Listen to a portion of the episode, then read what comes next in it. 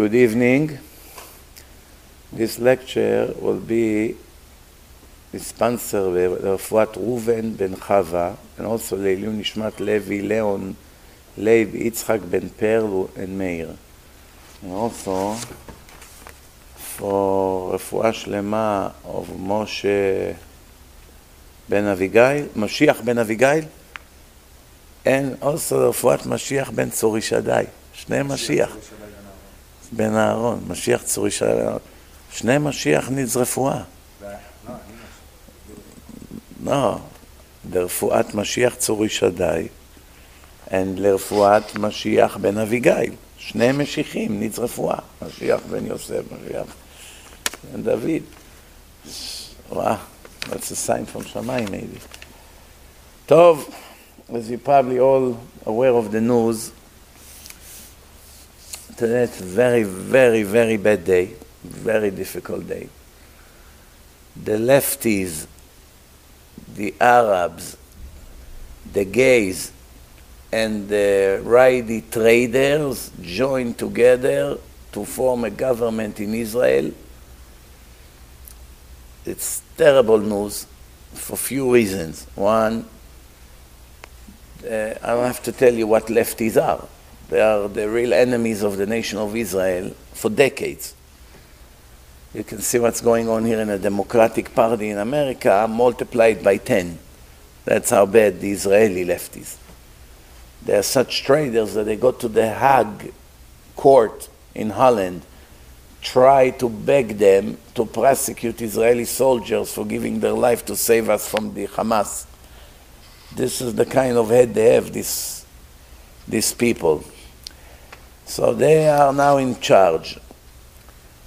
Join them, the number one anti-Semite person on earth, Avigdor Lieberman, Imach Shimo, is officially a Nazi. He has Nazi opinions. Everything comes out of his mouth when it comes to religion. It's word by word like Hitler. I think that's where he learned his speeches from, because it's one-to-one, word by word. You can see the commercials they made for the election to the Russian people in Israel. He knows they're all anti-Semites, they're non-Jewish. They came from Russia, Ukraine. So they hate Jews. They got $15,000 a person, so they brought them to Israel to be in opposition to the religious growing party. So he took advantage on it. He speaks Russian. He realized they're all, you know, anti-Semites. He became their hero. The more he speaks against religious Jews and how you should dump them to the garbage and all kinds of words like that, the more they love him. So you have Nazis inside Israel. Arabs who just showed you that they want to slaughter all of us a week ago. They made riots in the cities of Israel. So they're now in a government. The party of all the gays, which now they are in a government. They're also very lefty. And another lefty ones, which the woman over there speaks in Hebrew. When you speak in general, when you speak to the plural, you speak in a male language. She decided to reinvent the language. She's a big feminist cuckoo, so she's now speaking in a different way than everyone. She makes her own language. This is the type of people we're dealing here now. And the worst part of this, I wouldn't be worried so much, because anyway the Israeli Supreme Court is the representative of these wicked people. So nothing is really changing, because the Israeli Supreme Court anyway controls Israel. The government is just a dummy. It's not a real government, because the Supreme Court decides whatever they want. They can cancel any rule. The problem is that this Nazi Lieberman is going to be in charge of all the money in Israel. And that's a real disaster. That's really a real tragedy. Because I don't have to tell you what's going to happen now. It's going to shut down the budgets to all the religious education, to all the yeshivot. So there'll be tens of thousands of bachurei yeshivot with a little bit they used to get from the government. Not a lot, $170 a month. It was mamash food for their own little children. They're going to cut it all off. He's going to start fighting the yeshivot, because he's officially a real anti-Semite. He cannot stand religion. You have to see how he talks. So scary to hear him. If it was up to him, I have no doubt in my mind whatsoever. No doubt in my mind. If he could press a button and kill 1 million religious Jews in Israel in a second, he would do it. There's no question in my mind about it. The other lefties, maybe they would, maybe they're not, I don't know. But him, for sure, yes. You can see the type of person he is. He is going to be in charge of the money of the yeshivot in Israel. And that's a tragedy. Why is it happening? Let's face it. We eat now what we cooked. We deserve it. The religious people in Israel deserve it. Hashem was merciful enough for who knows how many years with his patience, hoping that we will stop, hoping that we will do real tshuva, hoping that the racism will stop and it's going to be more unity, hoping that all the fakeness will go away and people will really start working on themselves. In reality, everything became worse and worse and worse. We became a religion of idol worshippers. Half of the religious people follow graves of tzaddikim, that's their god. This rabbi who died and that rabbi that died, everyone has a god of his own, messianics, all kinds of cults, unfortunately. And people left the main thing in Judaism and focus on the secondary things. Instead of Torah and Musar and Yirat Shamayim and good midot and chesed, the most important thing to fix the lifestyle that we live in, we only got worse. We didn't get any better. So one tragedy after the other. Came the corona, thousands of religious people died.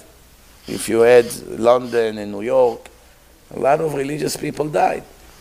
It wasn't enough to get the point. The politics and the corruption continue. Then came the tragedy of Meron, 45 real righteous people died.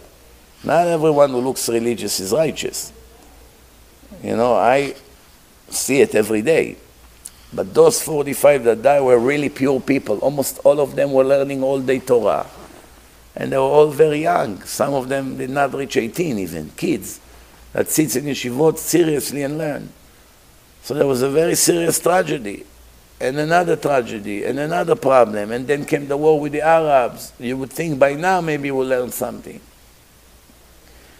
I already had a feeling that this week we're going to get the knife in our heart. Why did I have the feeling? Because today was the ultimatum, by midnight in Israel, which is 5 p.m. here. At 4 p.m. they reach an agreement, all the parties. The gays, the lefties, the Arabs, the traders, they were arguing. I want more. Everybody wants a bigger piece than from the cake. So they've been arguing and look like they may fail. But an hour before, they reach peace, all the Reshaim. I already had a feeling that that's what's going to happen. Why did I have a feeling? Because usually whatever happened in the week in the world, always have a hint in a parasha. We are between Parashat Baalotcha into Parashat Shlach. What's Parashat Shlach? In Parashat Baalotcha, it tells us the names of the presidents, the leaders. And in Parashat Shlach, Moshe sends them to Israel to spy on the land. And they were all religious people. And they were all basically politicians. They decided to speak bad about the land of Israel for personal reasons. They did not want to get fired and lose their control. Once they moved to Israel, they divide the land and they reassign different leaders. It's a different story. You are leaders here in the desert. Now we won't move to Israel. Everything will be divided and then we're going to need different leaders. So to prevent them being fired and lose their honor and control for political reasons, they started to make everybody scared and they spoke very bad about the land. And what happened in the end? HaKadosh Baruch Hu gave us a serious punishment. Because I've seen that there is a hint in the parasha about what's going to happen, I had a very bad feeling that that's what's going to happen. And again, if Lieberman would not become the treasury, I wouldn't care so much.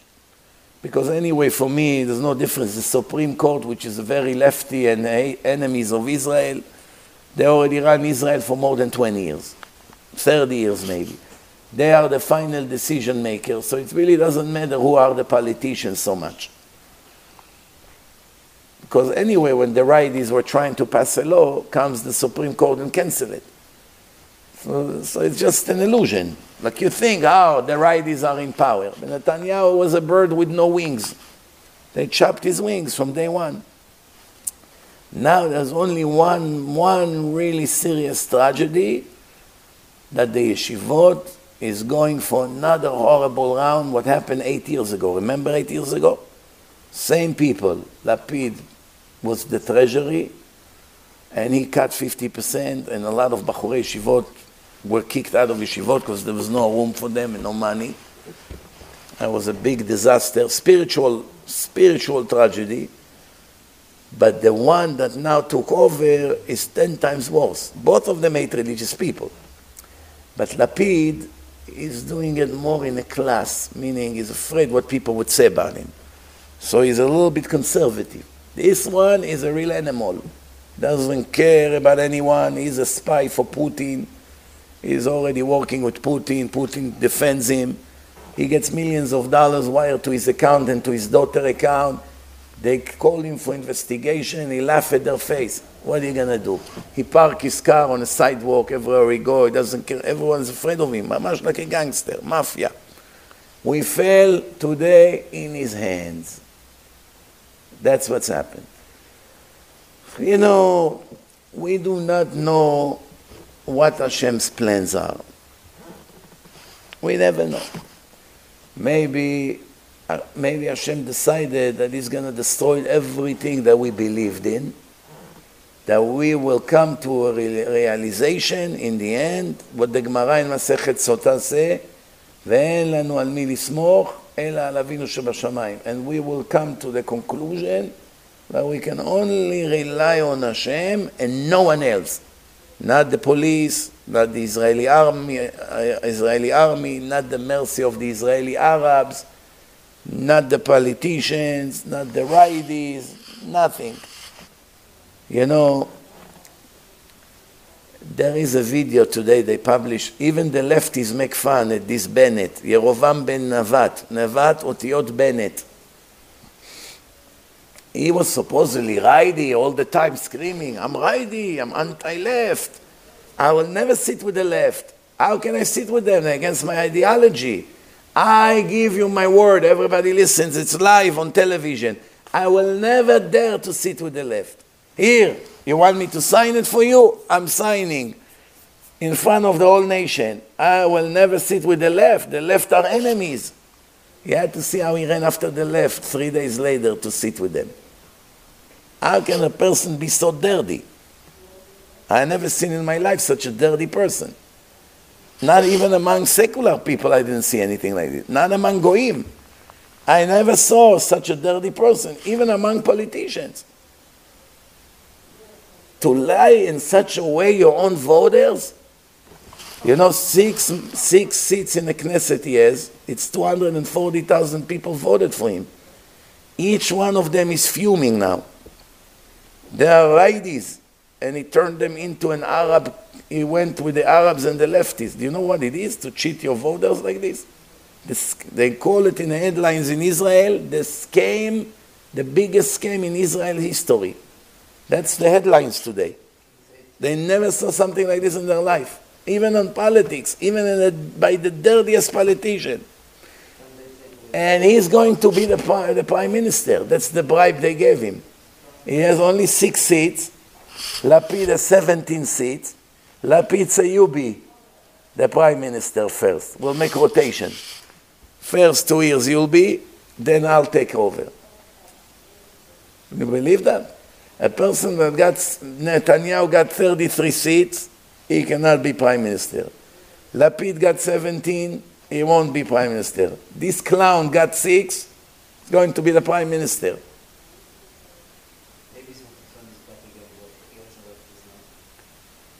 maybe you give them too much benefits of the doubt to this Rishain. Nothing here is surprising, not to me at least. Rav Ovadia Yosef Zatzal in his speech called them Miflaga Shel Goim. They call themselves the Jewish Home. Rav Ovadia said there's nothing Jewish about them. They're worse than Reform. They're worse than Reform. He speaks very highly about Reform. It shows you who he is. So those naive people who thought that his little yarmulke on his head means something, it means that he's the #1 trader in the history of Israel. That's what it means. That's reality now. Nobody ever did such a dirty trick in politics in the history. I don't think in any country. I don't think in any country. Imagine Trump. Everything he said before the election, as soon as, you know, the election came, he said, okay, I'm joining Bernie Sanders. And we're going to be one party together. People would hospitalize him in a mental institution. After all these speeches against the left, you go and make a government with Bernie Sanders? Now we have 20 Bernie Sanders controlling us. Now 20. 20. You want to hear something said?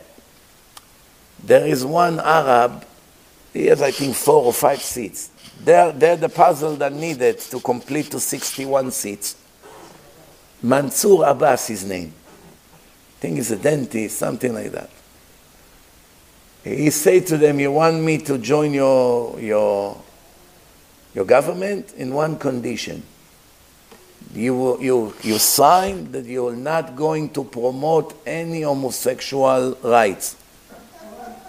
The Arab told these garbage lefties, I'm willing to be with you. After all, they serve his agenda. They help the Arabs to destroy us. So he likes them. But he doesn't like that they promote gay rights. Right away they agree. All of a sudden they don't have an ideology when it comes to Arabs. When it comes to religious, they fight to the end to destroy us. When it comes to the Arab, they have no problem to surrender in a second. But you want to hear something even more interesting?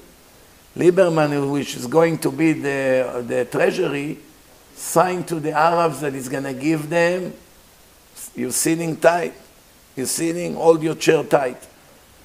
40 billion shekel. The budget of all religious people in Israel for a year is 1 billion shekel. And he burned us non-stop on the media. Parasites, worthless, you're taking money, you're costing the taxpayers money for 1 billion for the entire year. Before he even started, he signed to the Arab 40 billion shekel. We're going to have to pay for all these terrorists who called to kill us now a week ago on the streets. We will release Palestine with blood and war. A week ago, the same people that now is controlling us, a week ago was screaming to slaughter us. And they won't rest until they slaughter us. They are sitting in a government now. Tomorrow when the Arabs will shoot rockets, they cannot retaliate because right away they say, okay, so we break the government. If you're going to shoot against the Hamas, we resign. That's it. Not that the lefties wants to shoot the Hamas, it's their best friends. They rather that they will shoot at Sderot because there's a lot of Sfaradi people there and some of them are religious, than to attack the Hamas, these lefties. They are the real enemies. But that's, now it's became a very complicated salad to understand what's going on. So what happened this year? What happened this year? 200 billion shekel deficit from Corona. Another 40 billion goes to these terrorists. Who knows how many billions will go to lefty causes now? So all the money goes to the enemies of Hashem. And not only that, on top of all this, thousands of people died from Corona and the country was shut down. Shut down. Third problem, no Jews can make Aliyah anymore to Israel. No one. 1 out of 1,000 get approved. That's it. That's really what's going on right now. usually Reform gays. They want them. They don't want religious people. They even made an article. It's scary. Everything I said happened in details. I said that already three months ago, that you cannot make Aliyah. 2 days ago, there was a big article in the newspaper. No one can make Aliyah. They shut down the border. Everyone who applied already for years, 2 or 3 years, they keep giving them the same request. But they gave them what they want. It's like never happened. Give us this and this and that. But I gave it to you 5 times already. You have it in your record. No, you have to give it to us. They make up things to stall time. So now, they don't want... The reason they don't let anyone make Aliyah is because 99% of the people that wants to make Aliyah are Orthodox Jews. They don't want us there. They want to control Israel and make Israel Sodom. We are an obstacle for them. They know nobody else make Aliyah. What American secular Jews wants to make Aliyah now? They have no connection to Israel. They made a survey. They don't feel any connection to Israel, the secular Americans. Besides few crumbs of Zionists, but they're not in a position to make Aliyah.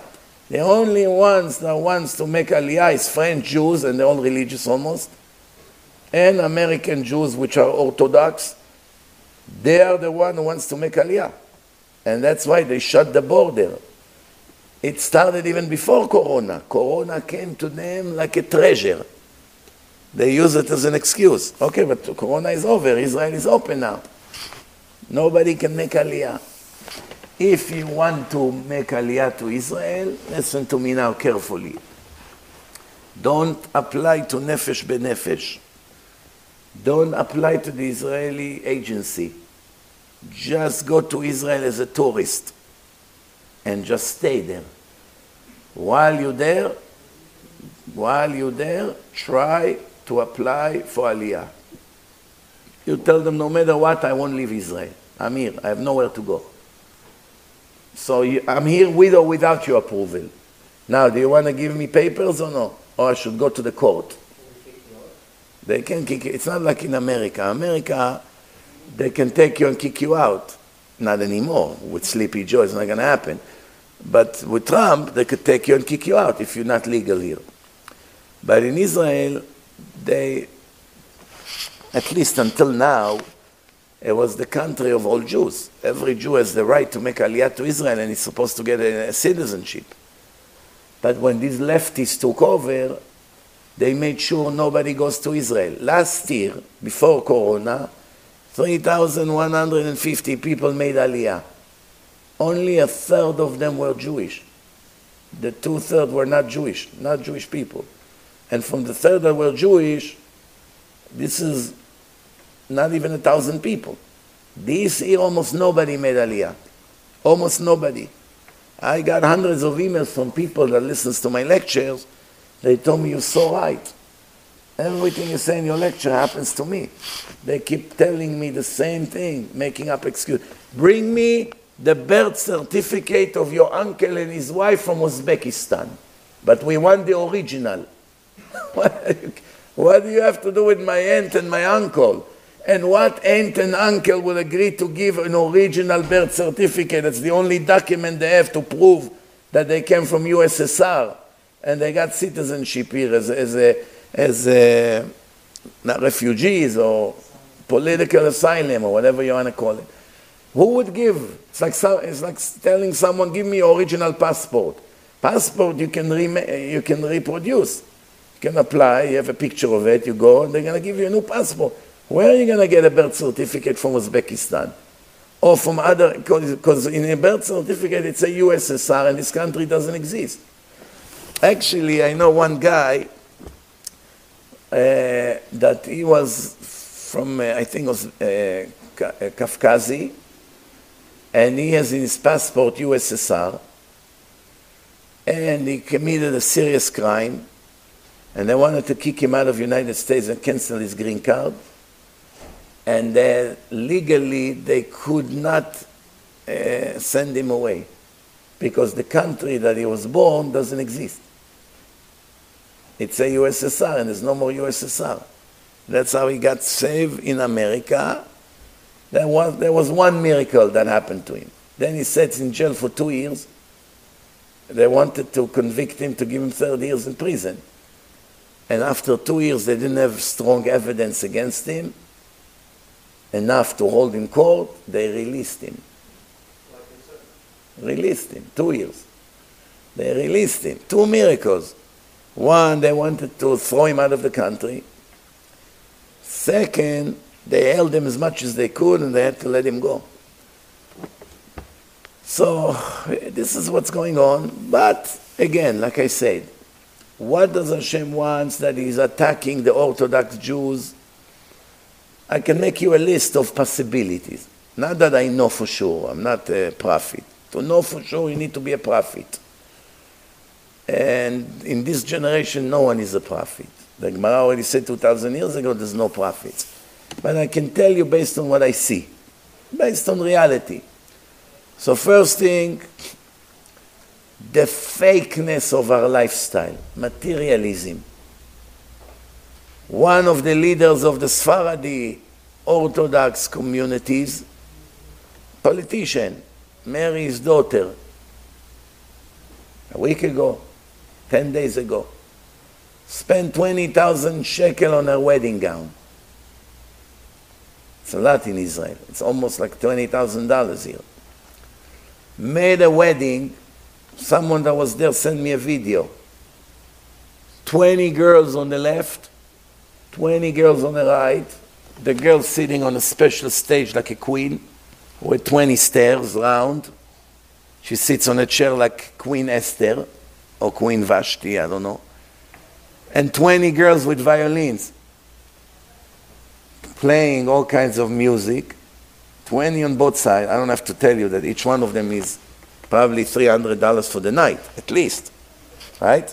So you had about 40 of them, just for 5 minutes, to come and connect the violin to the system, ta-ta-ta-ta-ta, you know, for the show-off.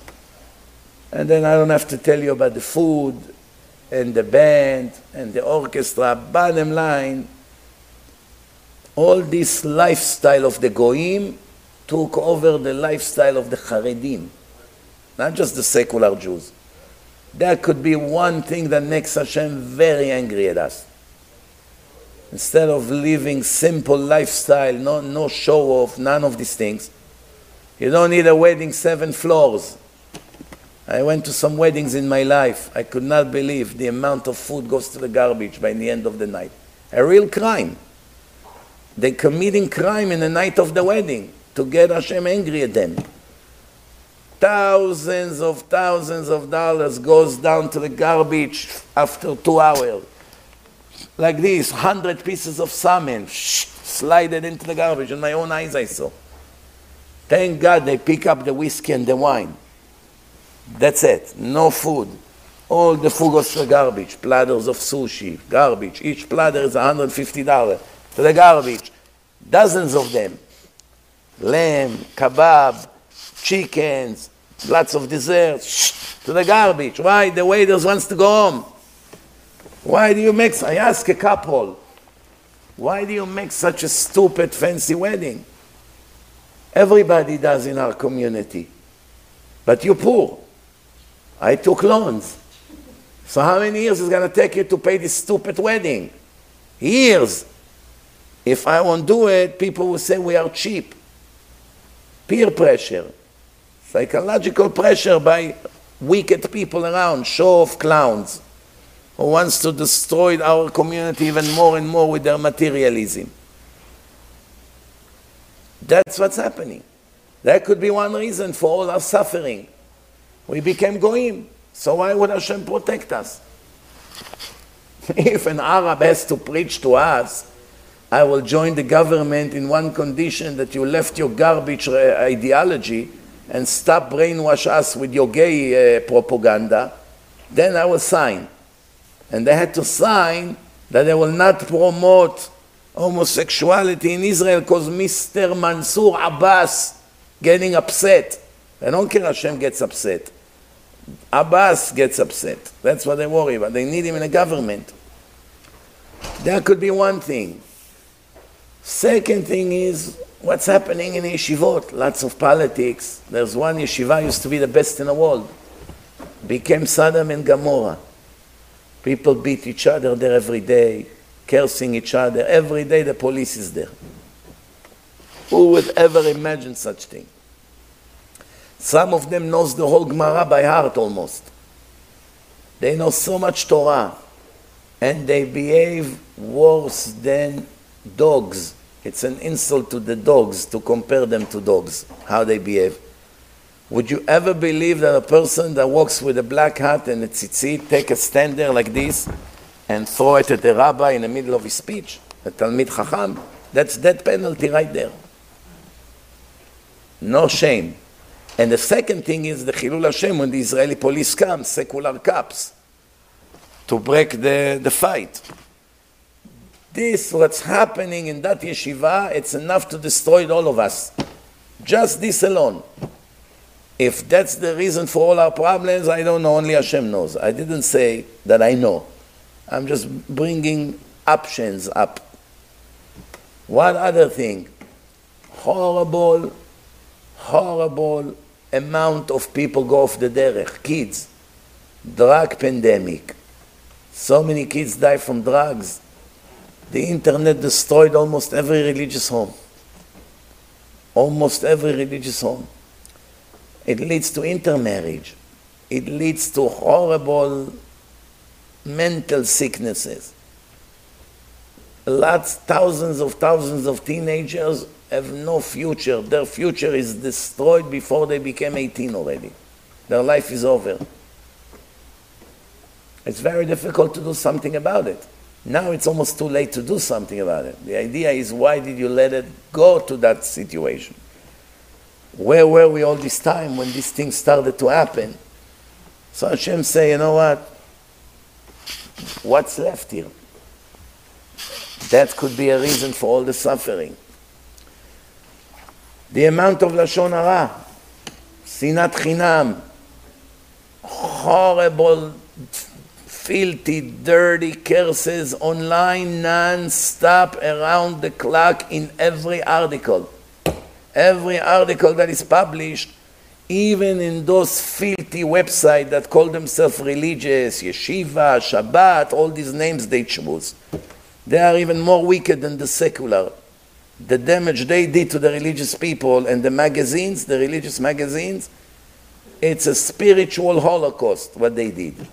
Almost every boy and girl that went to good yeshivot or to Bet Yaakov yeshivot became corrupted in their ideology from those magazines and those religious news websites.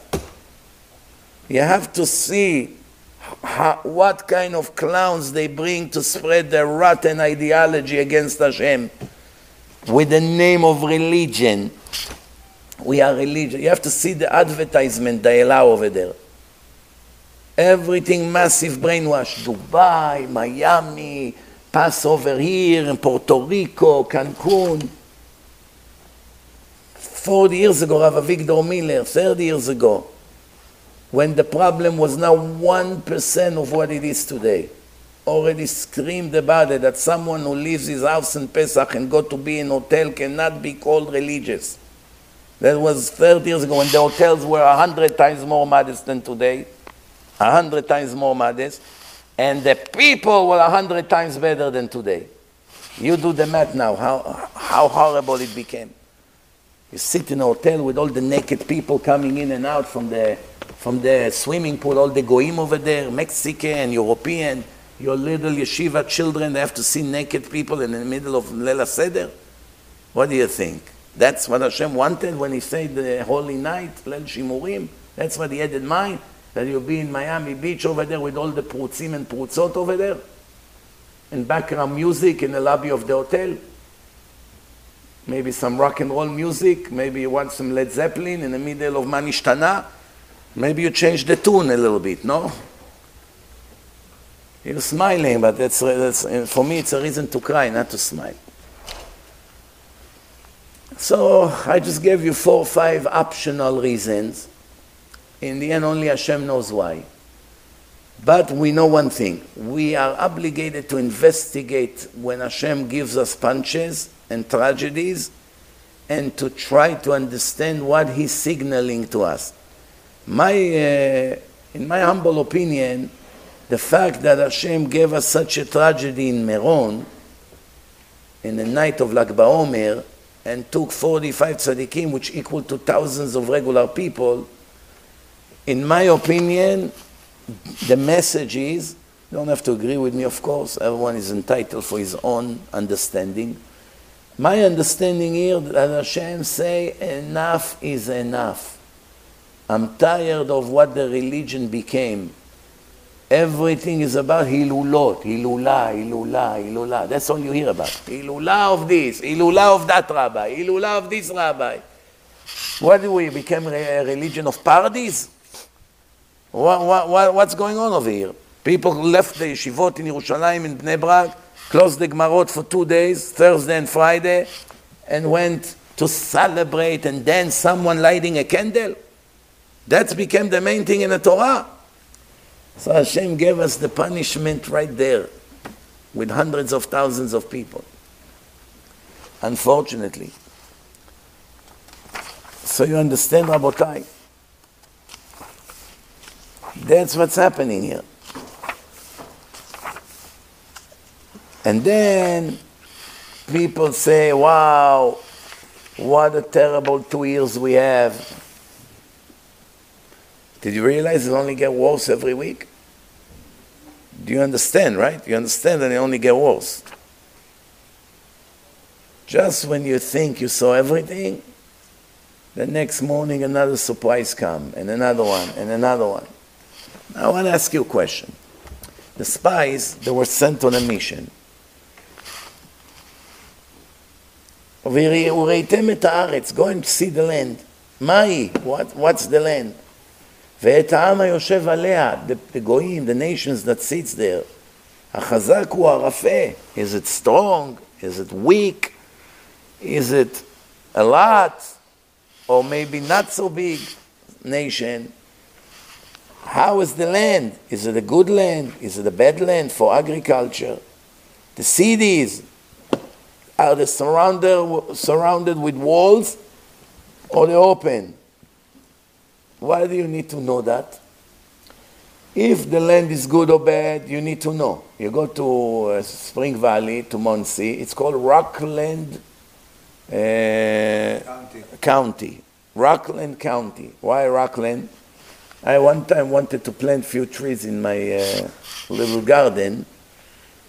It took my heart out. Something that should have taken 20 minutes took all day. Everywhere I stuck the shovel, trying to make a hole, boom, hit a huge rock. Now you don't know how big the rock is, so you try to go around it. You say, okay, let me move 5 inches to the right. Make a hole, boom, you hit the rock. Okay, let me move another 5 inches to this side. Boom. In the end, after you made a huge hole in your garden, you see a rock like 3 watermelons. It's called Rockland County. You don't want land like this. It's very hard to plant things over there. There are 3 qualities of land the Gemara describes. The best one, called Idit. Superb. Clean from rocks. Soft sand. Whatever you plant there, grow immediately and very well. It absorbs water, very good. Some girls call Idit in Israel.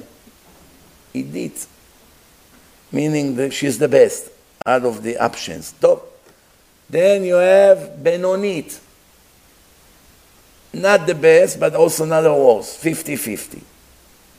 And then you have the worst one, it's called Ziburit. Very hard to plant anything there. Ziburit will be Rockland County. You know? Maybe Idit is upstate New York. I see they have a lot of farms there. So I guess the land is good there, no? Maybe, I don't know. In the north of Israel, they have good lands. In the Galilee. Over there, there's a lot of farmers. So the 3 different kinds of land. So the land, you need to check. How many goyim are there? 1 million, 3 million, 500,000. It's important to know who we're going to fight.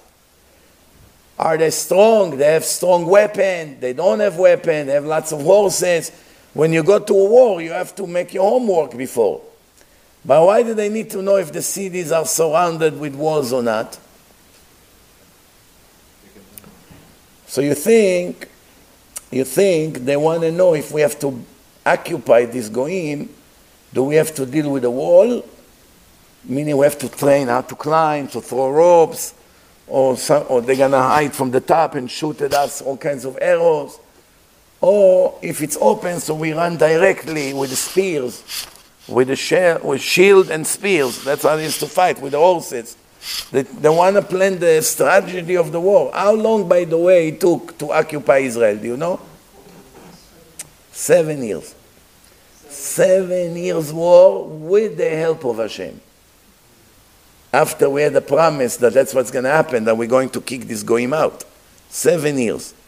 7 nations, 7 years. And how many years it took to divide the land to the tribes? Also 7 years. Today it will take 7 weeks. You have lasers, you have ways to measure. Back there it was primitive way. You have to measure every land, divide it. You have to walk 10,000 steps with a rope, and then go to the left, and then go again to the left. And you have to first measure the whole country. You have to divide it to 12 tribes. It's a very hard job. And then once you divide it to the tribes, you have to divide it to families. Each family needs a piece of land. And you have to calculate it probably based on how many children they have. Maybe a couple with no children and a couple with 10 children is not the same, no? They need a little bit bigger. It's difficult to do such thing. Obviously, you need siyata dishmaya. So what happened here, Rabotai? 7 years to occupy, 7 years to divide. Why? So you think that's the reason why they need to know if there is a wall or not. No, the answer is no. What's the significance if you come to a war to occupy a country and you see that the cities are surrounded with walls and all the cities are not surrounded with walls? Which one is better? That they will be surrounded with walls? Or they should not be surrounded with walls. So the first thing you think, who wants walls? It's very difficult to break the walls. It's 100 times harder to occupy the city with a wall. The Romans, the biggest empire in the world, took them 3 years to make the people of Jerusalem surrender because it was surrounded with a wall.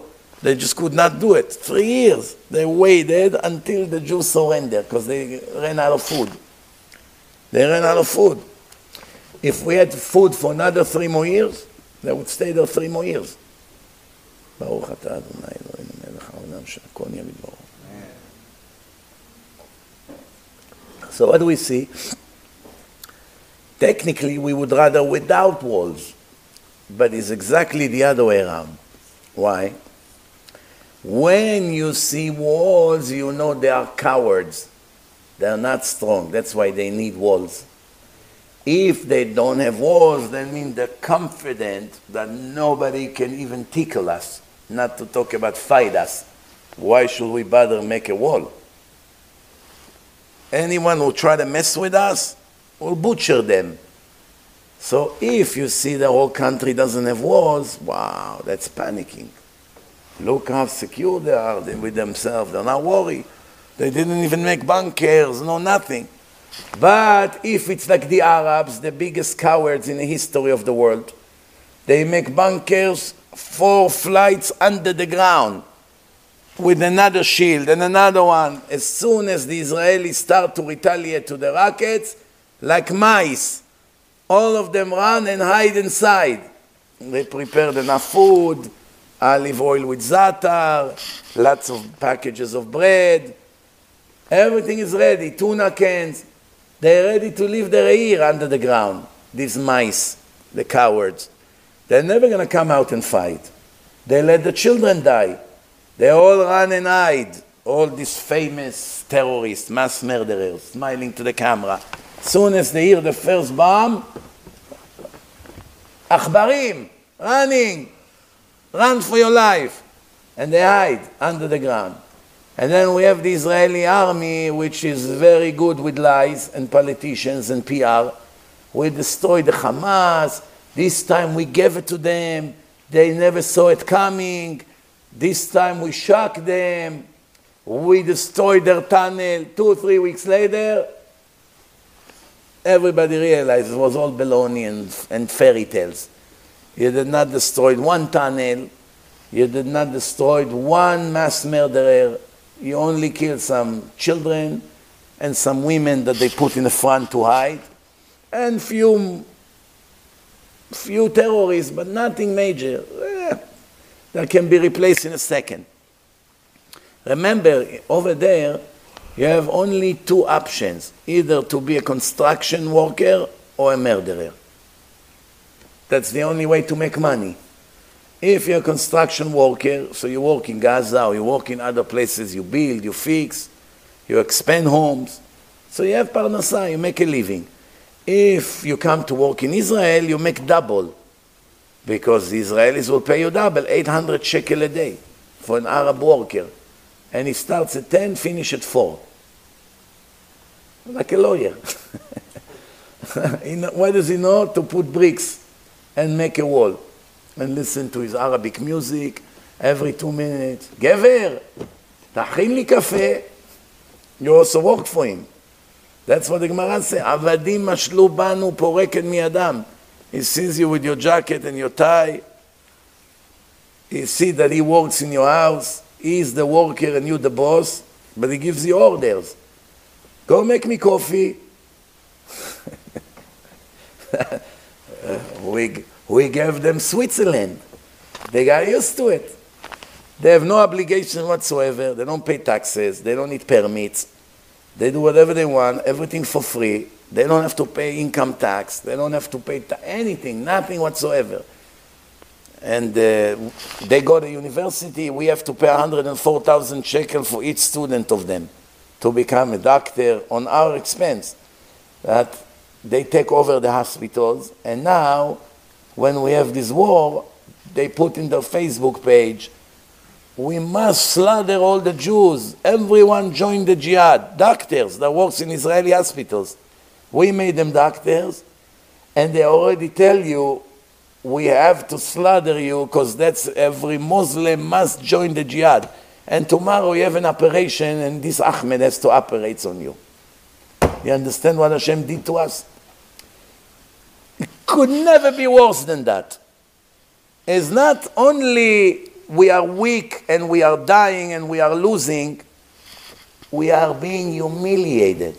It's such a difficult thing to bear to our ego that these donkeys are controlling us and make fun at us in our face, and there's nothing we can do about it. And that's written where? In the Torah. The only book that predicted that is the book of God. No one would ever imagine such thing. I want to remind you, the Torah was written 3,300 years ago. Do you know, at that time, there were barely any Arabs in the world. It was only 200 years after Ishmael. Avraham Avinu was about 200 years before. So how many people Ishmael had? 5 generations. 500 Arabs? 1,000 Arabs came out of Ishmael in a period of 200 years. 1,000? 5,000 Arabs? That's it. There's no Arabs. Definitely didn't have countries or armies. And already the Torah told you, Ishmael Pera Adam Yado Bakol Viad Kolbo is a wild beast. And the Torah speaks about the enemies that live among you will rise higher and higher, and you will sink lower and lower. They will revenge against you with a sword.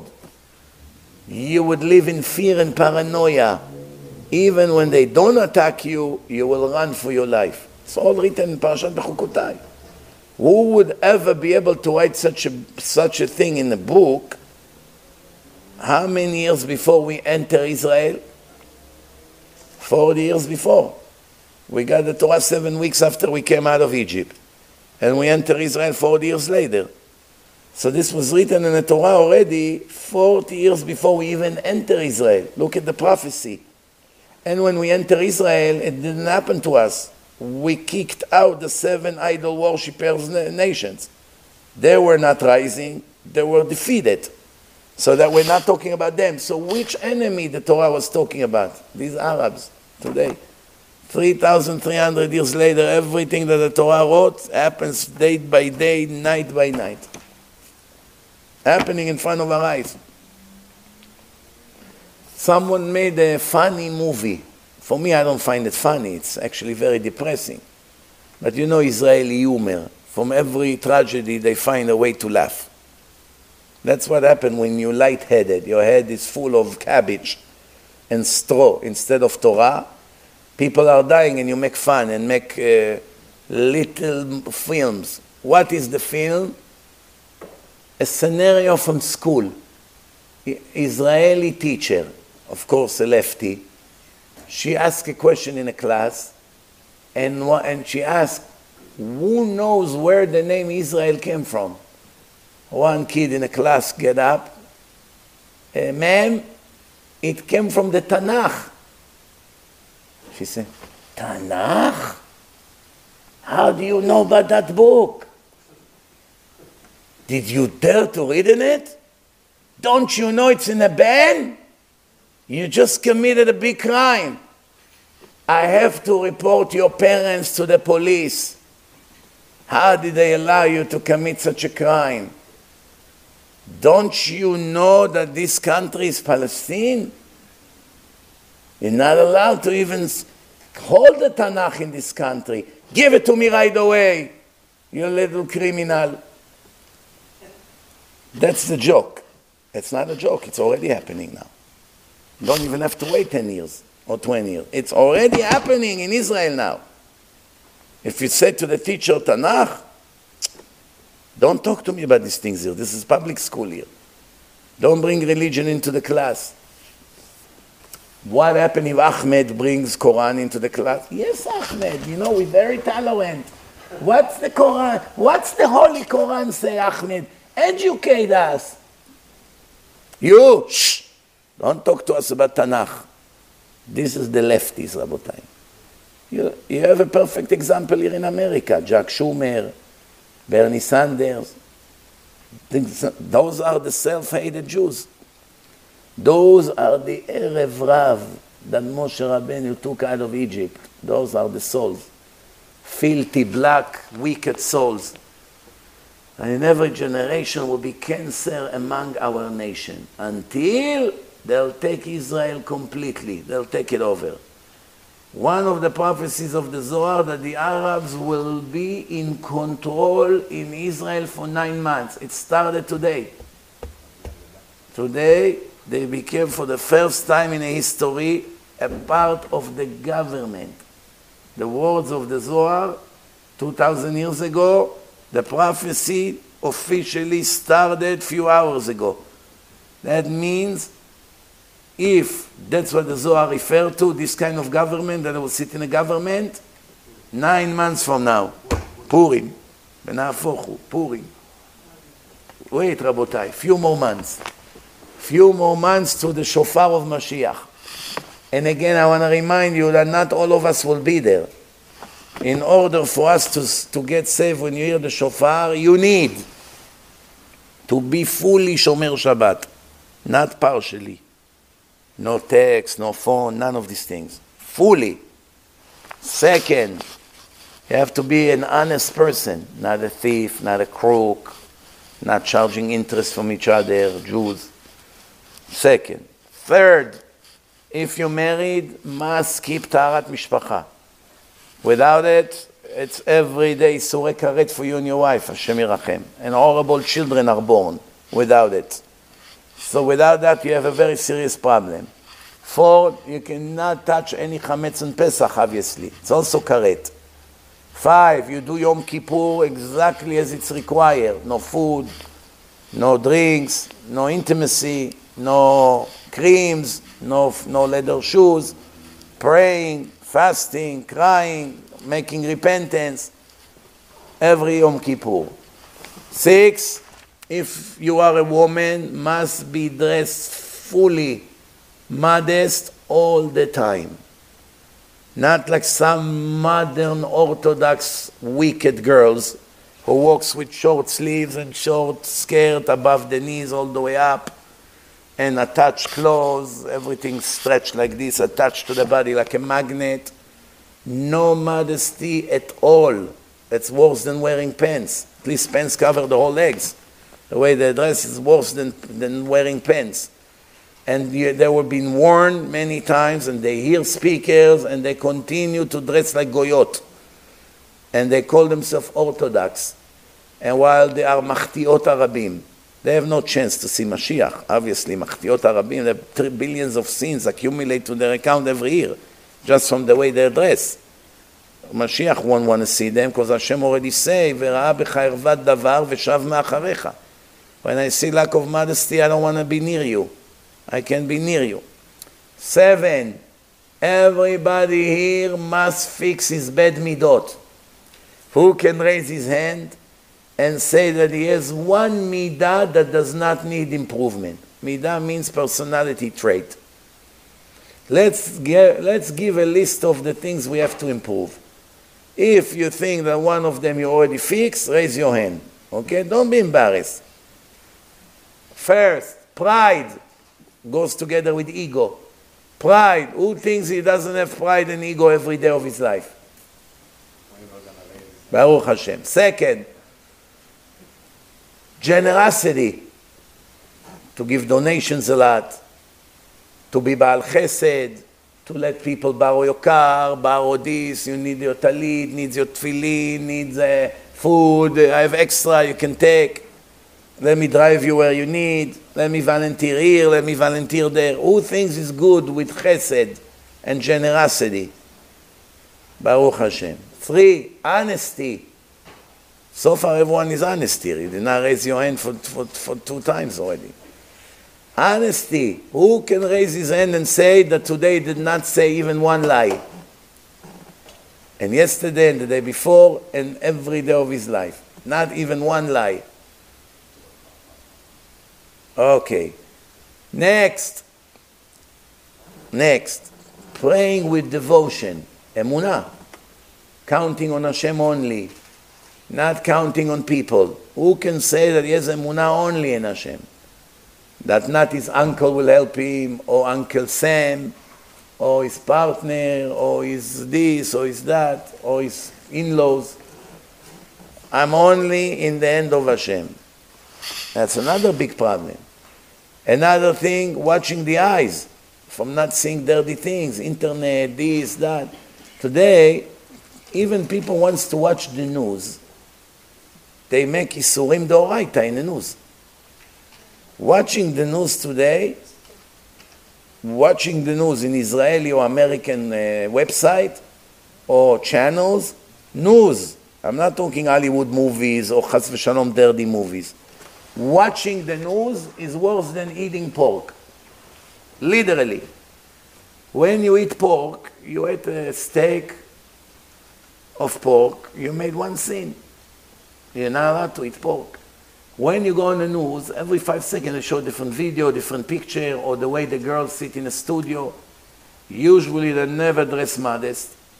They're not religious. What do you expect? So everything is open, or clear, or attached, or all kinds of other things like that. And then they interview people on the street. There was an accident. What did you see? Tell us. Shem Yirachem. So as soon as you see, you look, you נכשל from the Oraita. לא תתורו אחרי לבבכם ואחרי עיניכם, אשר אתם זונים אחריהם. Don't follow what your eyes, it's like a radar. Don't let your eyes search for bad things. And finally, when they find something bad, you begin to focus and your imagination begins to work. That's already sins from the Torah. So even to watch the news today, it cannot be without breaking the rules of the Torah. Even to watch the news. You may say, wait a minute, so what should we do? Should we just die and that's it? Because anyway, there's no way to be righteous. You can't even walk on the street. Walking on the street is like watching the news, same story. Oh, so when you walk in the street, better to bring your face down, not to look at people. First, you don't see how they look, how they dress. Second, you don't look at their faces, because most people on the street are very wicked. So every wicked face, you look into their face, it makes a damage to your soul. So why walking around and staring at people's faces? The less you look at people, the better it is for you. I lived in the Lower East Side for about a year or so, and there was a big tzaddik living there, Rav Ashri, the posek of the ghetto. He was in a camp. He was the rabbi of the camp. He has a book, the answers that he had to answer when people were in a camp in Auschwitz, in those places. So I'm a witness. I followed him a few times on the street. He never lift his face, never ever lifted his face from the ground. Always his face was looking at the floor. Never like this, never.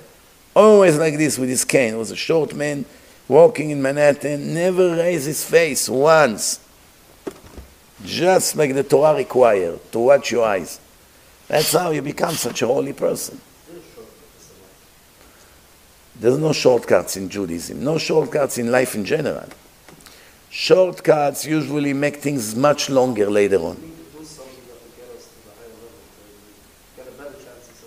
The only way to get fast to a high level is being connected to Torah day and night, non-stop. That elevates you very fast. I'm going to give you an example. We have a yeshiva in Monsey. There's always an exception to the rule, but almost every student who joined the yeshiva in a low level, right, just started to become religious, a year later looks already ultra-orthodox, religious from birth, meaning no one would imagine that he's only religious for 1 year. And when you begin to talk to him, Divrei Torah, Gemara, you would think he's religious all his life. 1 year in yeshiva, 1 year. You can be Baal Tshuva here in Queens 50 years. No exaggeration. 50 years, religious, keeping mitzvot, coming to shul. 50 years, you would not know what he learned in 1 year in yeshiva. Is that a good enough shortcut for you or no? To survive Mashiach, you need Torah and Gemilut Chasadim, and also to fix the midot. If you're full of ego, how are you going to see Mashiach? If you're very stingy, you never donate money. You never donate money. You know. I want to tell you something interesting. Every time I speak about donations, right? Buy mitzvot. You should invest more in your maaser, into kiruv. More than 50% of the donations are from goyim. The goyim take it to consideration more than us. And it's not their obligation. It's a very smart thing for them to invest in. It's a great investment for them, because the goyim also have life after death, and they also can go to heaven. Imagine a goy that thanks to his money, 100 Jews got saved and they became religious. He's a king in the next world. King. No other goy would reach his level. But the question is, why so many Jews who listen and listen and listen, they don't open up their hands and their heart? It's very interesting. But I want to tell you something even more interesting. Remember a week ago, I spoke in Brooklyn about the special tefillin that I brought from Israel, that is top of the line and all that. It's all handmade. 3 non-Jews asked me, can I order this tefillin? No matter how much it costs, I don't care. I was just in California now, when a guy that wants to convert from Spanish descent. I told him, you know, maybe later, maybe, you know, it's hard to get. I have limited amount as it is. How much? Tell me a quick pay to you right now. If I'll tell him $10,000, no question, in a second he would send it. Oh. Now our Hasidic genius, he always have the answer to everything. He said, they don't have resistance. The evil inclination, the goy is not obligated to put tefillin. He can, if he wants, he gets a reward for it. Same thing a woman would do. She's not obligated. So when you do a mitzvah that you're not obligated, you have no resistance like someone that is obligated. That's why when someone is obligated, he gets a bigger reward than someone that is not obligated. You may think a father of a pizza shop has a son and a nephew. Not nephew, a, a, the son of his brother, yeah, nephew. So his son and the cousin, they are now in a pizza shop. They saw that he got very busy, so they helped to clear the plates from the tables. Who the father should reward more? His own son who helps to clear the tables, or the son of his brother, the nephew, the cousin? You would say, the cousin is not obligated, it's not his business. Why is he volunteering? Because he's a nice kid. He volunteered to help. He can go and leave you here, it's not my problem. You're not my father. So you would think that he should get a bigger reward than the son, right? Son, that's his business. He has to help. But the Torah says the other way around. Logically, you're right. But because when you have an obligation, Hashem sends the evil inclination to resist you, to make it hard. Because you are obligated, it becomes hard. When you are not obligated, it becomes a lot easier. And the proof for that is, I have a lot of goyim over the years, 25 years of work. They used to donate before they became Jewish, a lot. And after they converted, it went down more than 90%, by almost all of them except one woman.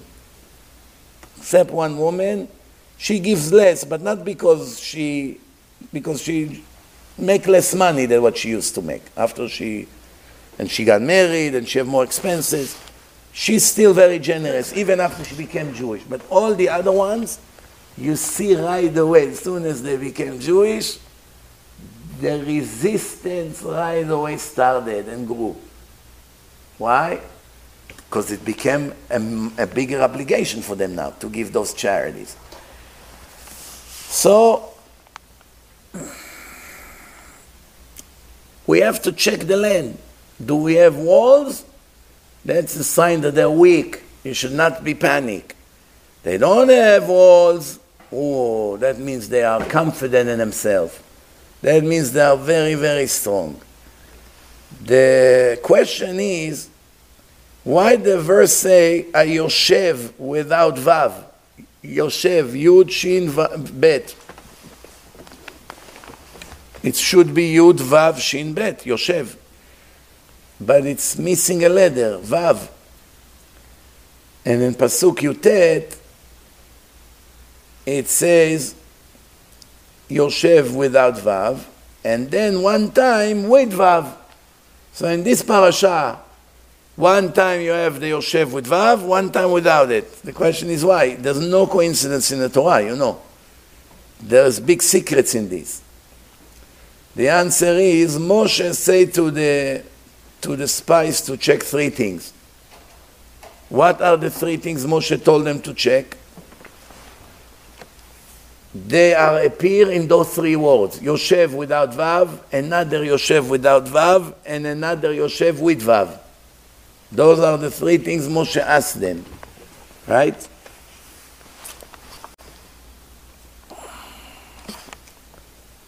For instance, let's see, Uritem et haaretz mahi, go check the land, what is it? Ve'et ha'am ha'yoshev alea, without Vav. Yoshev without Vav, when he speaks about the nation. Hachazak hu harafeh, hameat hu imrav. Are they a lot? Not a lot. How many are they? Uma'aretz asher hu yoshev ba. And the land. The land is good or not. Also Yoshev without Vav. Okay? And then the cities. Are they surrounded with walls or not? Is Yoshev with Vav. This time it does have Vav.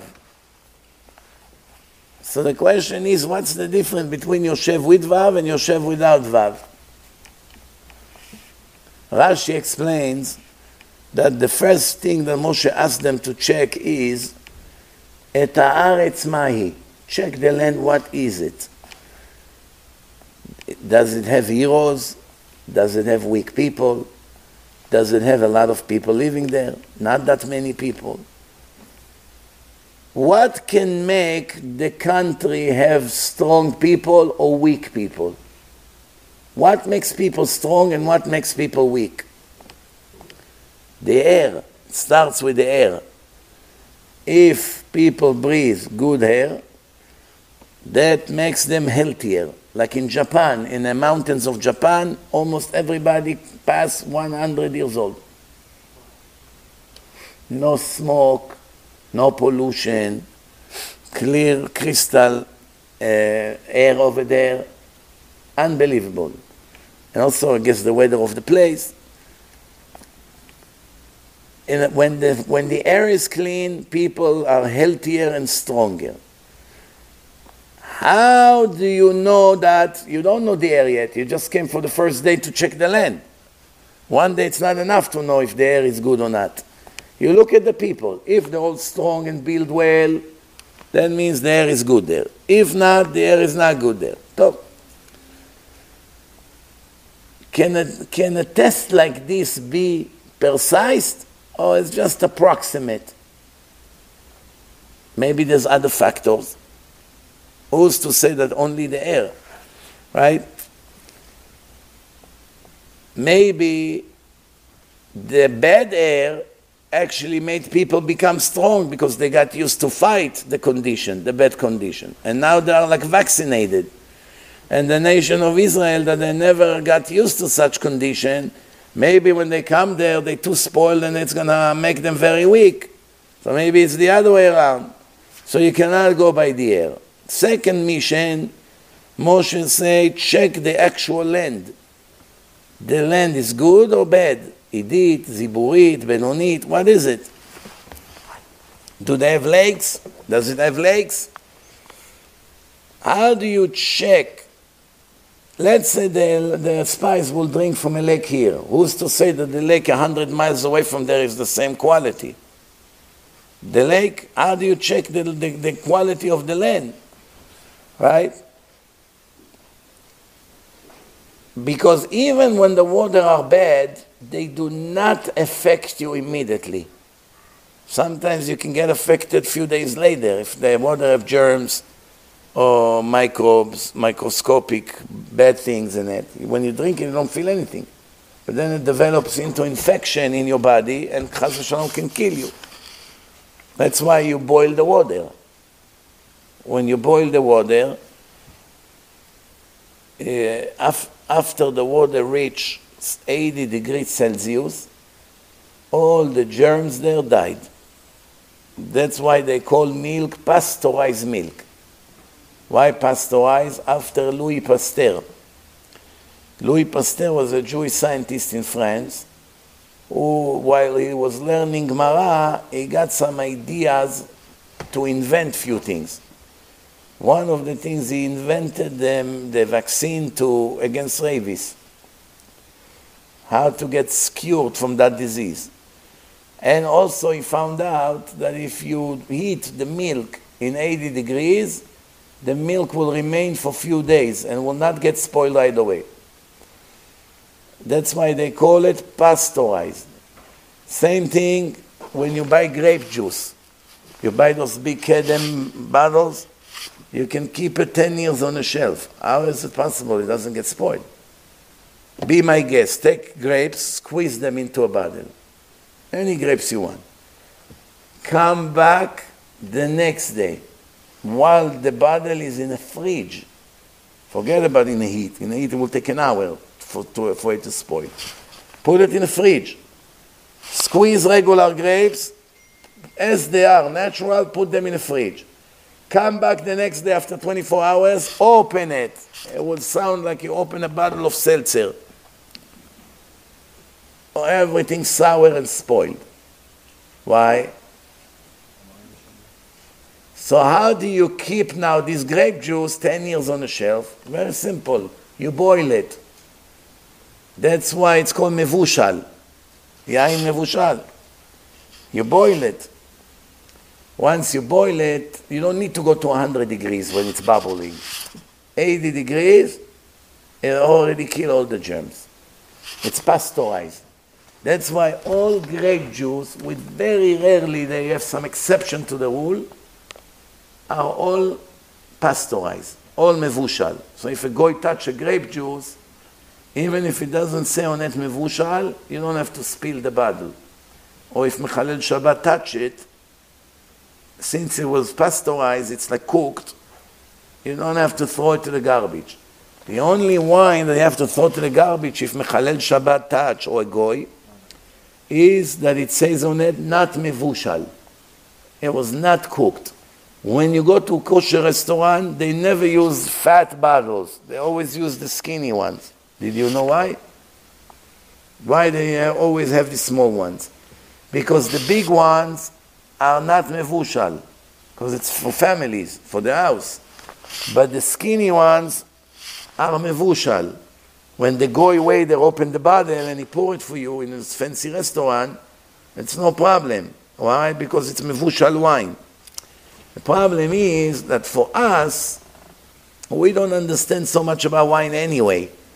We cannot tell the difference. If somebody tell you close your eyes and he let you taste from the wine, you go like this, once it's mevushal and once it's not mevushal, most likely most of us will not be able to tell the difference. But if you give it to a French guy that drinks every day wine with his steak, ooh la la, as soon as you give him the mevushal with his eyes closed, yeah, spit it in your face. Make sure you don't go with a nice clothes when you do that. Ugh! What happened? Terrible. What is this? You can feel right away the difference. Not only that, in France and Italy are places that they know how to make wine the best in the world. Italian wines are very good, and French wine. And some of their bottles are very expensive, 20,000 a bottle it could be. So when you go to the vineyard where they make the wine in cold, under the ground places with barrels, it's to be a cool place, they have a big sign over there. Women either are not allowed at all, or they have a sign, women in a time of period are not allowed to enter. Why is it? Because the period affects the wine. It's unbelievable. The ruach, the impurity of the period, of the nidah, actually make damage to the wine. This the goyim even understand. And it's very interesting.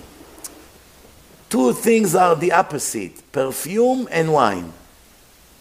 When you make perfume, right? When you make perfume, it's good to make noise, to talk a lot. Whatever you do, you talk.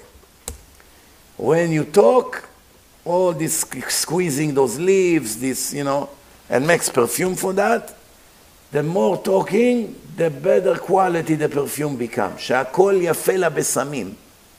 That's what Chazal telling us. But wine has to be quiet. The more noise you make, the more damage you make. Not only that, I saw once a little clip, video, two flowers. One flower, a woman that is in her period, she touched, and the other one, they didn't give her permission to touch. They came after a few hours, the one she touched died completely. Some rabbis in the world never let any woman cook for them. Because they don't know, she has a period, not, I'm not going to start asking questions. They make sure only male cook for them. Whatever food they get served, only by male. Huh? Okay, bishul gvarim. Why? Because maybe she was in a time of nidah, and nidah is big impurity. If you're still not convinced, maybe the Holy Zohar will convince you that according to the Holy Zohar, a woman that she's in a time of nidah should not come to the synagogue.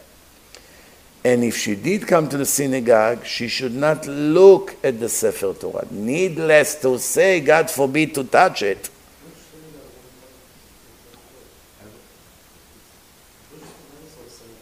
You Hasid, you gotta come here one Shabbat. And see, when they take the Torah from behind me, they go to the women's section, and all the Persian, Bukharian women go like this.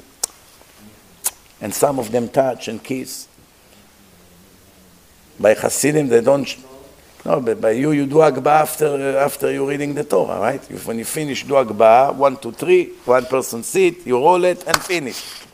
Sfaradim is an old party, ceremony. One person go around.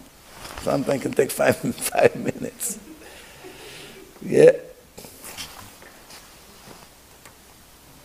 So, Rashi continued to explain.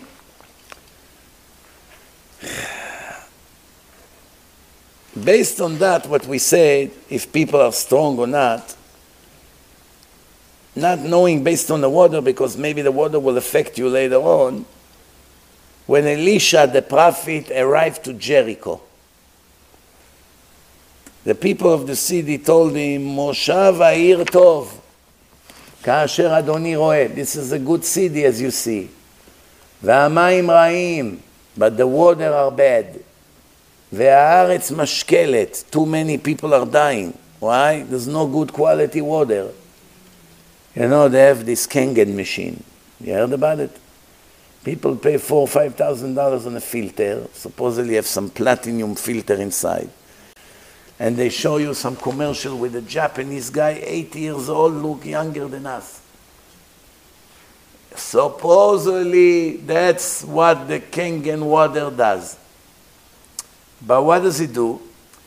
It separates the acid from the alkaline. When Hashem made water, it's mixture of acid and alkaline. This filter separates the acid from the alkaline. Make the water lighter in the stomach, smoother, and have no bad taste. Very, very tasty water. But regard to all their promises that once you use this water, you're going to look much younger, I don't think so. Since I started to drink it, I got a lot wider. So, you know, PR and a lot of baloney help to sell products. One thing for sure, it's tasty water. Yes, that's for sure. But maybe every filter that does filtering water will make the water tasty. I don't know. But it's very interesting because when I think about something like this, if Hashem made water a mixture of alkaline and acid, why would you want to get rid of the acid? Don't you think that you know how to improve the water more than what Hashem wanted them to be? Right or wrong? That's really the first thing comes to the mind. If you have water from a place that is dirty, leaves, mud, people throw things in the water, and you need a good filter to clean the water. Okay. Then obviously Hashem doesn't want you to drink dirt. People throw things in the water, you don't want to drink it, right? So they have good filters. But the nature of the water, everywhere in the world, it's a mixture of both. Who's to say that Hashem would prefer that you get rid of the acid? I don't know. So they told Elisha, as you see, people are dying here because of the quality of the water. So the Gemara asks, if it's a bad country, a bad city, and the water are bad, so what's good in this city that they say to Elisha, this is a very good city? People in Miami also say it's a very good city. In Las Vegas, they also say it's a very good city. Everywhere I go, people say, wow, it's a great place here. Right or wrong? People that live in Sodom, they didn't think it's a good city? I think people get used to the place. They think it's a good place. The Gemara answer, Chena makom al yoshvav. The beauty of the place on his people. Why? Meaning, that's only good for people that live here for many, many years. But the people that just moved here or just born here, they don't have the beauty of the place of them. What does it mean, the beauty of the place? Chena makom. You know, the air that you breathe in every place in the world affects you differently. If you move with your wife and children now to China, and you are regular people, you don't have oriental eyes. So if you will marry Chinese people, obviously your children will have oriental eyes. At least there's a chance for it. But what happened if you lived 500 years without intermarrying? You go a group of people, 100 Jews, Hasidim. They move to China, and they live in a closed area, 100 families, 500 people, and they start marry each other. They're all Jews, but they live in China 500 years, 10 generations, 20 generations. What will happen to all the grandchildren? Still be Hasidish, but will have Orientalized. Maybe even they won't have beards, because a lot of Orientals don't have beards. They don't have thick beards. Like Mexicans, they have very little beard growing. Latinos, they also, some of them have. Orientals, some of them barely have a little beard, only here, but not here. So it's affect the air that they breathe in that place, slowly change the genes, as the Zohar said. The Zohar said that the image of the people is determined based on the air that they breathe in every continent. That's why in China you have 2 billion people and they all look like twins. They all look alike. All have black, straight hair. You ever saw blonde Chinese? One. Did you ever see? No. Did you ever see Chinese with curly hair? They all have straight hair. All have similar eyes. Usually they're slim and thin. When I was in China, I was looking for one fat guy. One. Everywhere. I saw a million people in one day. Now one of them was heavy. Everyone's slim. So what's going on? What, nobody here is hungry? Nobody here eats here a little bit more than what is allowed to eat? Doesn't matter. Eat, doesn't eat. They stay very. Not only that, the Israelis who moved to Guangzhou cannot find shoes there. Some of them are big. They come to the store, it's all small shoes. There's no big shoes. They have to import shoes from different places because the store doesn't have customers with the 11, size 11, size 12. They don't have. It's all 8.5, 7. Why? The jeans. In Scandinavia, everyone blonde, blue eyes. Everyone blonde. You don't see black people in Scandinavia unless they move there. That became black over there. It doesn't happen. So what do you see? The Jews look like all nations. Why? They have Chinese Jews, black Jews, Scandinavian Jews, Irish Jews, everybody with his image. Moroccan, Arab Jews, looks like Arab. Why? Because they live all over the world. For the past 3,000 years, 2,000 years at least. It's affecting the genes.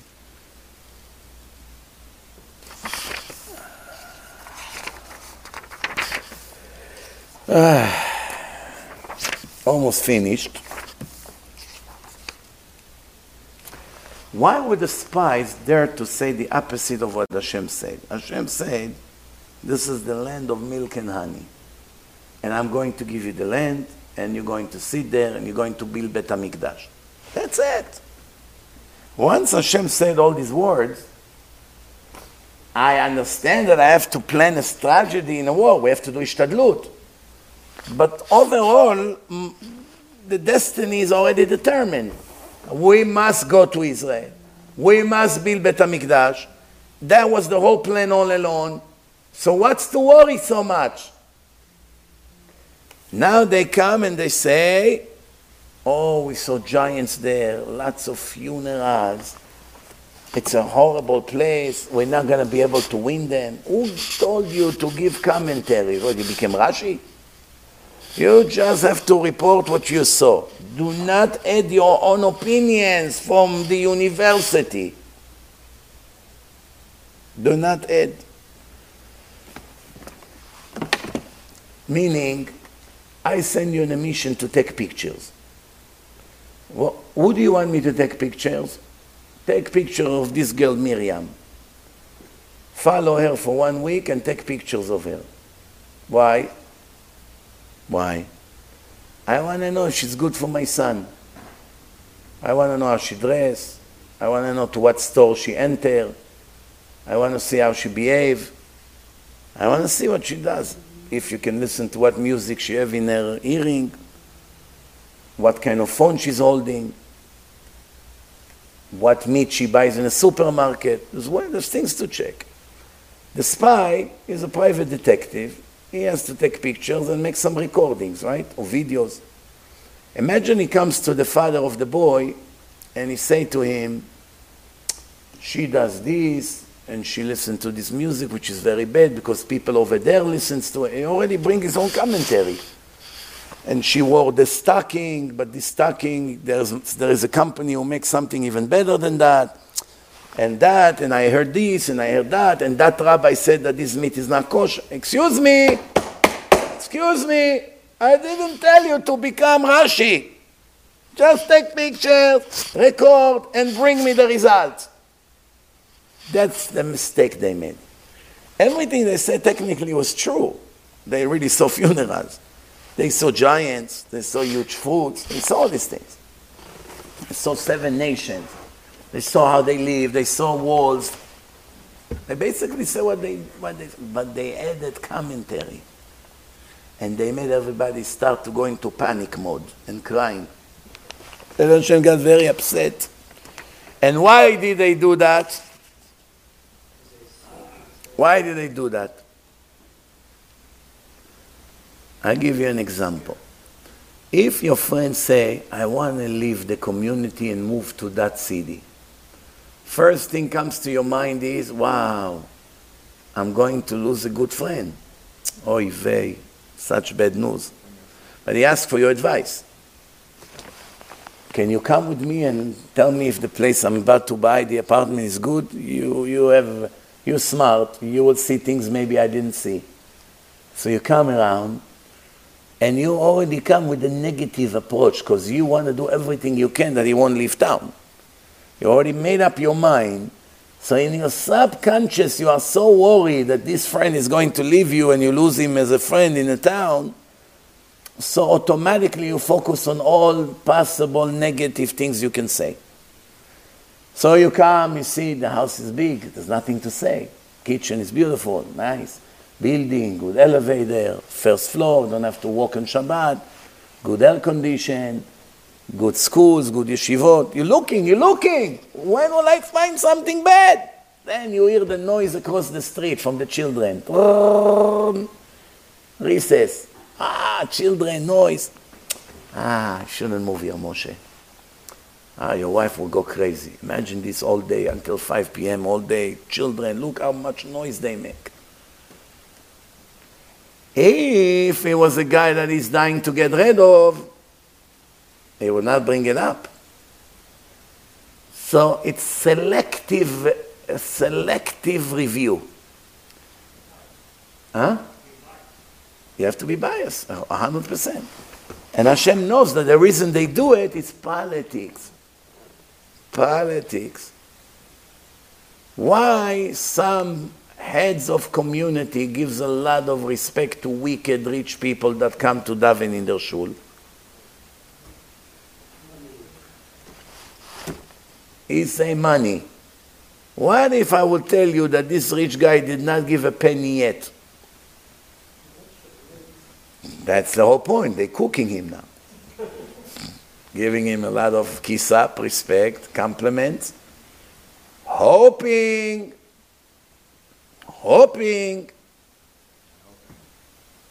at one point he will write the check. What would happen if he's already in a shul 2 years and he never writes a check? One of these bunker. Then what? Would he still make him sit next to him on the stage? No. He will send him to the back of the line. You, come here.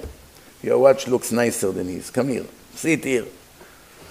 Now, I want to ask you, this is a good approach, or this is lack of emunah in Hashem? Lack of emunah in Hashem.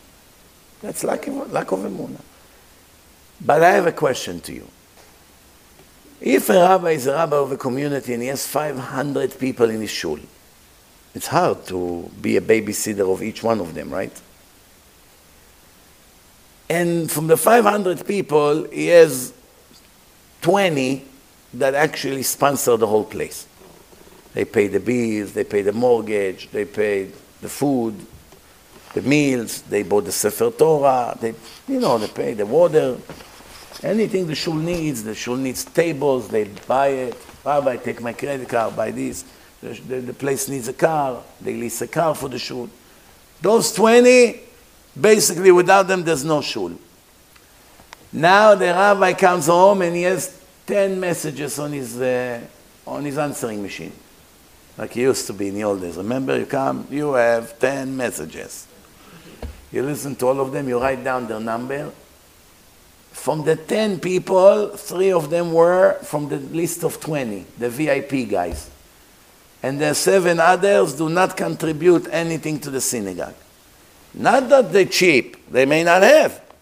This guy is a driver, this guy is a teacher. They don't have money, they can't give a lot of money. Now, what is the obligation of the rabbi? Should he treat all 10 people that left a message equally, or he must first call the 3 that supports his place? It's a good question.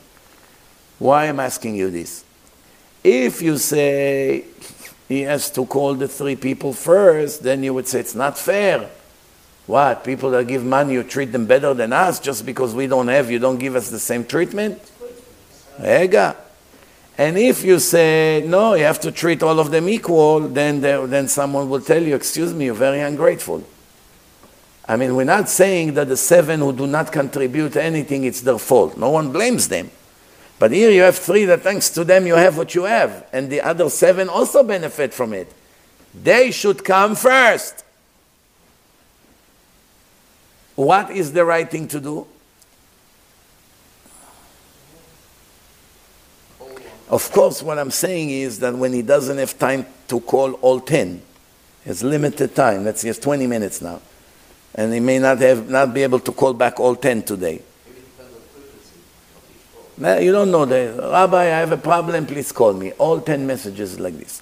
You don't know. Obviously, if one of the 7 has a life risk situation, then you don't even consider to call anyone else. You have to start with him. Fine. So the answer is the Torah taught us thousands of times to be grateful people. If you treat a person who supports you equally like someone who does not support you, you are an ungrateful human being. It's not fair. But oh, it's not fair. He's rich. He can support. Go to Hashem. Write a complaint. Go to the Western world. Put a note. It's not fair. Moshe in the shul gets more attention from the rabbi than me, because he pays for all the expenses. And you did not give me money to pay, so I cannot pay. That's why I get the call last. The complaint is to Hashem, not to the rabbi. Therefore, a lot of people complain, oh, over here they only respect people that have money. That's not true. They respect them because they support the shul or the yeshiva. I've seen in my own eyes one big chacham, one time I wanted to talk to him about a problem that we had. It was 20-something years ago.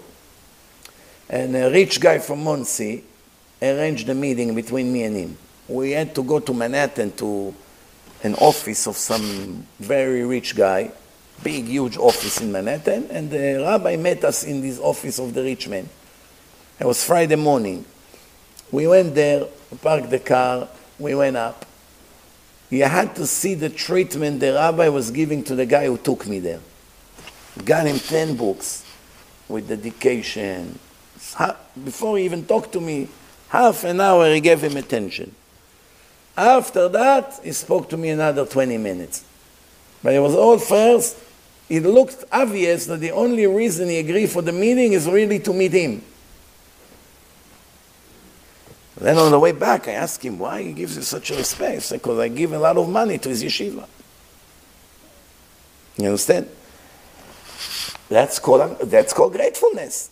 If it's called hakarat hatov. If you don't recognize the good that people do for you, what good you are.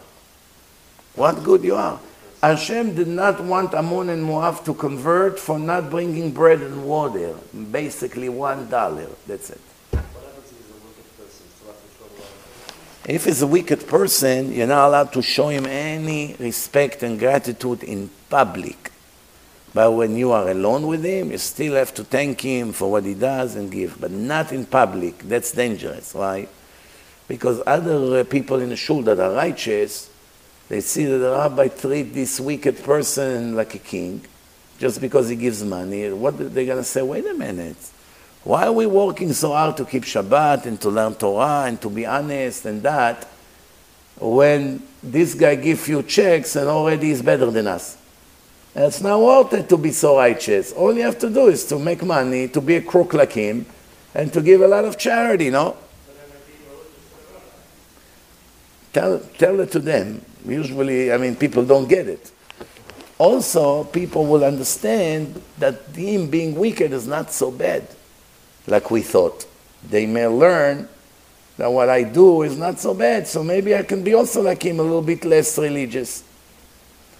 Right? So also, it shows to the people, if the rabbi gives them a lot of respect, knowing he's mechalel Shabbat, knowing he's not such a good person, knowing he does bad things, that means the rabbi himself is corrupted. Because a righteous, decent person is allergic to wicked people. Allergic. And I know that some speakers say otherwise, and they spread some baloney here and there. And they say, don't be judgmental. Don't be judgmental. What does it mean, don't be judgmental? Show me one person in the world that has 1 hour on his life, 1 hour in his life that is not judgmental. 1 hour. You get on a bus. You look at 20 people that sit. White, black, Chinese, Arab, German. I'll sit next to this one. That's judgmental. Why I didn't go to sit next to this gorilla? It's intimidating. Maybe he's such a sweet person. Everyone that looks like a gorilla is a gorilla? No. Some people look very scary. As soon as you open up, you say, hi, how are you? Oh, very nice. It's so nice. Right? Right or wrong? Or, you know, you see a police car, immediately you make a U-turn. Why? Police are bad people. You hear it on the media all the time. So you judge, maybe this cop is a nice, righteous guy. No, for sure he's going to come after me. Why? That's being judgmental. You go to the bank. You go to the supermarket, you choose the cashier, you go to the immigration here in JFK, and you don't want to get into trouble, you want to walk in smooth, so you check. This guy looks the nicest. Everyone with what looks nice to him. One would prefer white, one would prefer black. If you're black, you probably would prefer black. If you're white, you probably would prefer... If you're Chinese, you probably would prefer Oriental, no? Because everyone, we are brothers, we are from the same nation, you know? What's the proof for that? Johnny Cochran, you know him? The lawyer of O.J. Simpson and Shapiro, the other Jewish lawyer. They made sure that at least half of the jury of O.J. will be black. They insisted. They did not agree to all white jury. Why? All we need is 4 or 5 blacks, and the jury will never reach a unanimous verdict. If it would be a Hasid, if I would be his lawyer, I would try to get half of the jury to be Hasidish. Right? Why? Hasid doesn't send Hasid to jail. They do everything they can to prevent it. That's why this whole jury system is stupid, unfair, and very corrupted. Never reach justice there, never.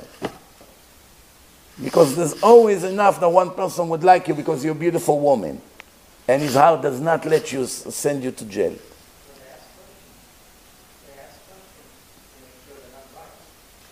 And you really think they tell them the truth, right? They come to Mendel. Mendel, what's your name? Mendel Horowitz. Are you biased? You know, this Yitzhak Rosenberg is convicted in this and this and that. Do you think you can have a fair trial? Of course. What is going to say? No, I love him. He's a chassid. I'm sending him free. Don't waste your time. Call it off. He's not guilty. What do you think he's going to say? What do you think the black guy is going to say? oh, OJ is a saint. Of course, there's no chance that OJ killed her. He's not going to say, excuse me, are you racist? Are you biased? Of course I'm biased. Are you racist? No, God forbid. What is he going to say? Yes? It's baloney. This whole thing is baloney. If you can hypnotize the jury in every trial, after the fact, you will see how much I'm right. You see, based on what they reached their verdict. All kinds of opinions and racism and this and that. Yes, 100%. So everyone is judgmental. If an Arab gets on a bus in August with a coat, maybe he has fever. Maybe he has fever, poor Arab, poor Ahmed. Maybe he had a bad night, he didn't sleep all night, so he decided to wear a coat. Right? In a plane, people wear coat because of their condition, even though it's very hot, summer now. I just came back from LA. Some people wore coats and blankets even. They put Delta have great AC, not like other airlines that cook you in sauna inside to save another $2 on air condition. So what happened? You know now you on a flight, and how did I get to the flight? I get to the flight. Ah, with a coat. Oh, so the Arab gets to the bus on August with a coat. He gets on the bus with a coat. Half of the Israelis get off the first stop. Arab scream, shame on you! You racist, judgmental. Just because I'm Arab, you get off? What do you think, I'm a terrorist? What do you think, all Arabs are terrorists? Better be safe than sorry, Ahmed. How many people go in August in 95 degrees with 100% humidity on a bus with a coat? Probably a terrorist. In the end, he was really sick, no bomb. Why you are judgmental? Now, do you think Hashem will punish them for suspecting Ahmed for being a terrorist? What do you think? Absolutely not. If you wouldn't, the Torah tells you, I did not command you to be stupid. If you go, again, you should know racism in America, it's defined incorrectly. Everything for them is racism. Racism, if you hate people because of the color of their skin, regardless if they're good or bad, that's racism. Racism, if you hate all Jews, whether they're good or bad, that's racism. But living in a place when there are people, certain kind of people, you know, and over there, the level of crime is 80% more than other places. These kind of people commit a lot more crimes. And you are judgmental towards them and you're extra careful, or you worry when they come near you. That's not being a racist. That's being careful based on facts and statistics. So if you come to Dubai as a Jew, you don't have to worry that someone will stick a knife to the back. It's civilized Arab, they want business. Only 15% of Dubai are Arabs. 85% are Indians and Thailandians and servants. 15% rich Arabs, 85% servants. That's what's going on in there. So, same thing in Qatar and all these places. Almost everybody there, Indian, this, that, in hotels, they work, the drivers. They don't have anything to kill you, and plus the Arabs there are so rich, they have a lot to lose. It's not Arabs that need a salary from Iran. In Gaza, you have two ways to make a living. One is to be a murderer, terrorist, because Iran will pay you a salary to join the Hamas, or to be a builder, construction. There's no other way to make a living there. Or maybe if you're a mechanic, you have a garage, yes, but in general. So a lot of people do not know how to work in construction, or they don't want to work in the sun. So they join the Hamas, they get a salary. If they die, their family gets a salary for life. It's a place of work. And they love their job very much. It's killing two birds with one stone. Getting a few $1,000 salary and killing Jews. What can be better than that? That reminds me of a story, and we'll finish here. It reminds me of a story that Titus, he came to destroy Bet HaMikdash. Titus from Rome. You have in Rome a gate with picture of the Jewish slaves bringing the menorah to Rome, to the Vatican there. It's in the Vatican under the ground until today. So Titus, when he came to Beit HaMikdash to destroy it, he went into the parochet, he stuck his sword into the parochet, and Hashem fooled him, and blood splashed out. And this fool, he thought, wow, I killed their God. So the Jews worshipping this area, he didn't know what it is, so he stabbed it, and blood came out. So I killed their God. So he took the parochet and he put all the Jewish utensils, treasury, all this gold, put everything inside, put it on a boat, took some slaves with it, took the menorah, and they went back to Rome, Italy, probably a few days. So on the ocean, a storm started. Tsunami. He said, oh, I thought I killed their God, but I see I didn't. So, oh, I know who you are. You are a hero only on water. That's what you did to Paro. That's what you did to Sisera.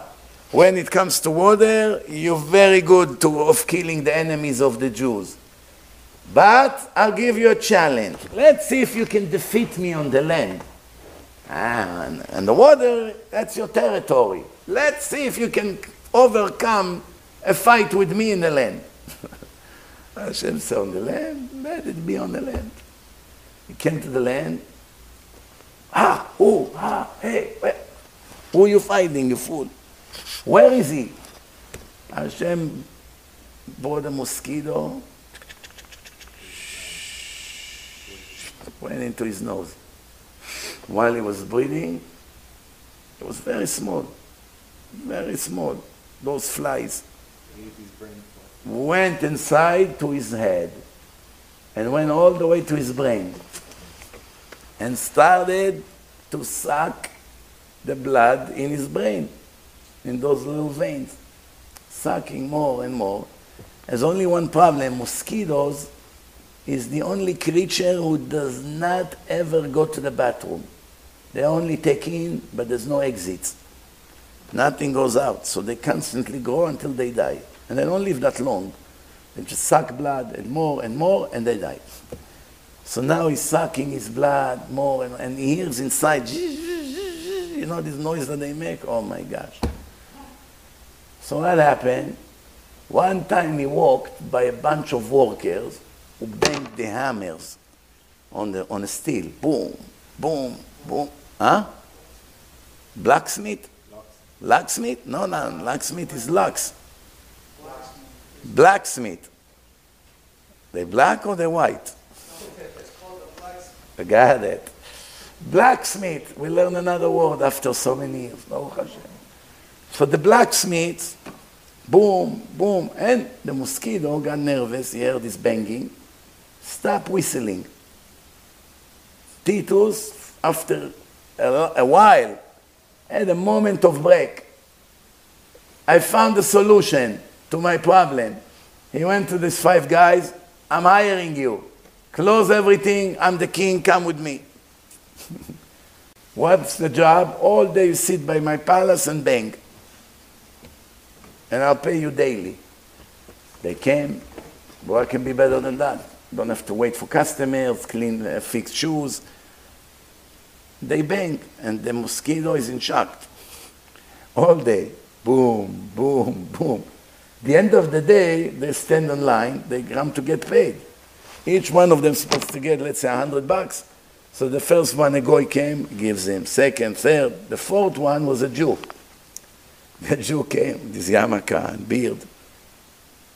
He said, get out of here. So what happened? He said, not only you sit here and see all day your enemy suffer torture like I do, you want to also get paid for it? You want money for that? All day you see how much I'm suffering with this banging that I suffer from this mosquito. Get out of here. So that's like the Arabs. Join the Hamas and we'll pay you $4,000 a month for it. I'll do it for free. It's like these black NBA stars. All their life play basketball in the neighborhood. Then they go to college. They play basketball, which they would do anyway for free for the rest of their life because they can't live a day without it. They love sport. And one day they say, oh, we're going to sign you up and pay you $20 million a year. And if they offer him $20,000 a year, he wouldn't do it? Of course he'll do it. He can't live without it. Any amount he will do it. But now with the agents, the expert agents, they open up their eyes. Don't be a fool. Hey, you're a good player. They make millions in a stadium. Don't worry, I'll design for you a new contract. Now you have to pay them hundreds of millions of dollars. Now, if you tell them, we're going to lower your contract by $1 million, so instead of 10 a year, it's going to be 9, they won't play. They already got used to it. And in reality, what can be a better job to do what you love the most, which you will do either way? Imagine you get paid to eat. You have to eat every day, so now there's no problem. Every day you're going to eat, we'll pay for your meal, and we give you $500 a day for eating. Without you, I would eat. No, but we would like to contribute. We'll give you $500 for eating. Can it be a better job than that? You do what you do anyway, and you love to do it, and you get paid for it. Huh? Very good. Bezrat Hashem, this coming Sunday, I have an event with Rav Ron and Shaulov. Rav Ron Shaulov is a brave speaker from Israel, speaks very strong, in Hebrew and in Russian, doesn't speak English. And he is one of the only few that still speak today in the world very strong Musar, and he's brave. Why brave? Because he speaks against the authorities and the Israeli Supreme Court and these dirty politicians that we spoke about them an hour ago, on the open in a country that is very communist, and there's no freedom of speech to righties. There's only freedom of speech to lefties. Same thing in America. Trump today closed his page after a month that he opened it. Why? Twitter and Facebook don't let Trump have a page, so he needed to open some different media. Today he closed it. People did not show interest what's going on over there. But someone said that the reason he closed it because he's about to launch his own social media network. Remember I said that 3 months ago that that's what he should do, the day he lost the election, remember Avraham? I have a feeling he listens to all the lectures, or at least his daughter and his son-in-law. I say you have 90 million voters, plus your enemies will be very curious to see what you say. So basically you have 150 million guaranteed to go into your page. That's already $1 trillion business in the next 20 years. You can sell commercials, but it's going to be only righties. This time you shut the mouth of all these lefty traders. Only righties. Same thing Facebook is only lefties, and Twitter over here only righties. It's against our policies to complement the Hamas and Hezbollah. Now there's a big mystery. Some people say Hassan Nasrallah Imach Shimo is dead. I personally don't think he died. These people have 7 different souls somehow. Nasrallah. But the last speech he gave, he was coughing nonstop. He could not say a sentence. He had corona. So he was keep coughing and choking. Now they say he may die. Well, we'll find out in the next 2-3 days. And if he did die, should we be happy? There is 5,000 like him waiting online to take his place. When some Israelis, they're happy. Israel bombed 20 terrorists. In one shot, they died. The second you kill 20 terrorists, 200 were born that minute. In 18 years, you'll see. So you're going backwards. Hashem Yatzilenu. We're going into new days, Rabotai. That's it. Lefty government, Arabs controlling us, haters of Torah, haters of yeshivot. Now every one of us has to elevate himself spiritually to the highest maximum. I have a very strong feeling that in a few months it's all going to be over. That's mamash the final stage before the end. מי יעלה בהר השם ומי יקום במקום קודשו נקי כפיים ובר לבב. Purify your heart, purify your hands, multiply, triple, quadruple all your donations. Give a lot. Now, it's not time to be stingy now. The more tzedakah you give, the more you save yourself. The more. Even give some to your children, the young children, to give also. It will save their life as well. Tzedakah tatzil mimavet. Tzedakah is the best protection against death. What if you have in mind your family? What if you have in mind also helps.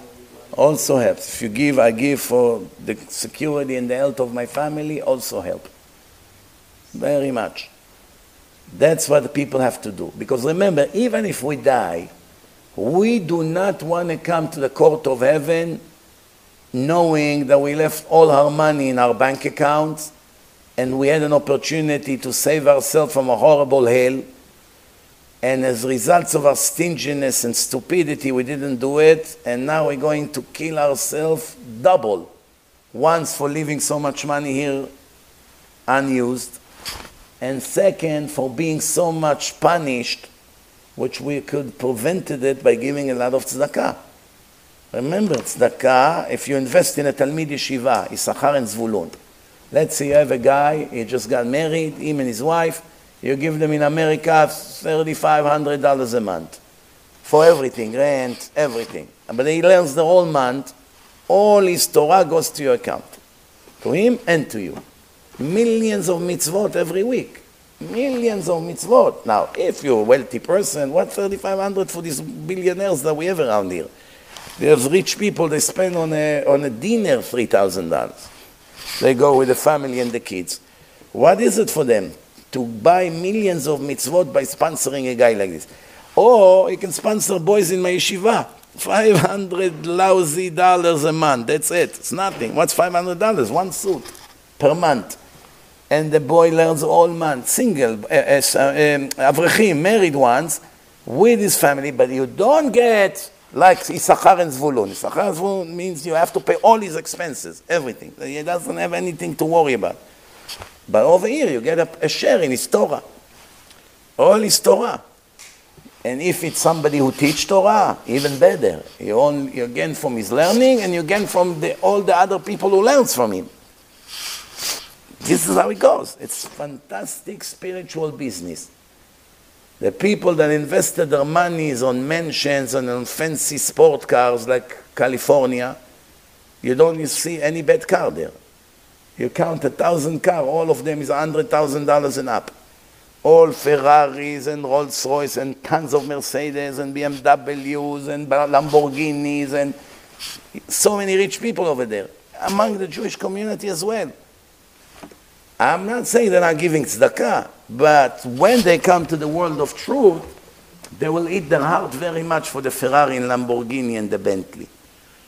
Because Hashem for sure, guarantee, no doubt about it, will be very angry at them and tell them, if you drove a Toyota, let's say, 30, 40,000, drive smooth, nice, powerful SUV or regular sedan, you would suffer so much? You needed to have a Bentley, $300,000, $400,000? Why didn't you take the extra $280,000 that you spend on that stupid car and support the Kollel for 3 years with that and get 100 billion mitzvot? What are you going to get for the Bentley? Deeper hell. That's what you're going to get. You're not going to get a reward for it, for the show-off and for the Chilul Hashem, the way you live. That's, in the world of the truth, a person will go crazy for spending $50,000 on a watch. It will go crazy. I told you the story about one rich guy in Monsey, him and his brother, they sponsored 10 yeshivas in Israel. and he lives in the most simple way. You have to see his house. Nothing could be cheaper than the way the house built. Station wagon car, regular, very simple clothes. You will never guess this guy is multi-millionaire. As a matter of fact, I actually said that in one of the lectures here a month ago, and now someone came to me in the shul and said, who you are talking about? Is it this guy? I said, how many guys you know that have millions of dollars and 95% of what they have they give to Torah? And they live in the most simple way. How many guys you know? How many guys you know that they bring a family of a boy that has cancer because he needs treatment here, and they rent him a house all here, and they pay all the expenses, and the person lives in a better condition than the wealthy guy? How many people you know that when they go to buy a suit for themselves, they're going to spend $100, and then they buy a suit for Bachur Yeshiva, they're going to spend $300. Buy him something good. For me, that's all. For him, give him this. You understand, Rabbotai? Baruch Hashem. That's okay, no, but you got the point or no? So that's a hero.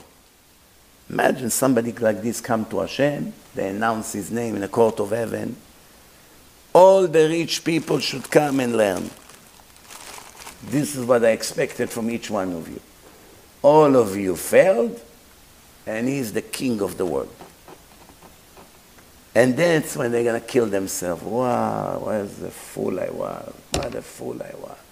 I go crazy. Forever, though. For eternity. I had the opportunity.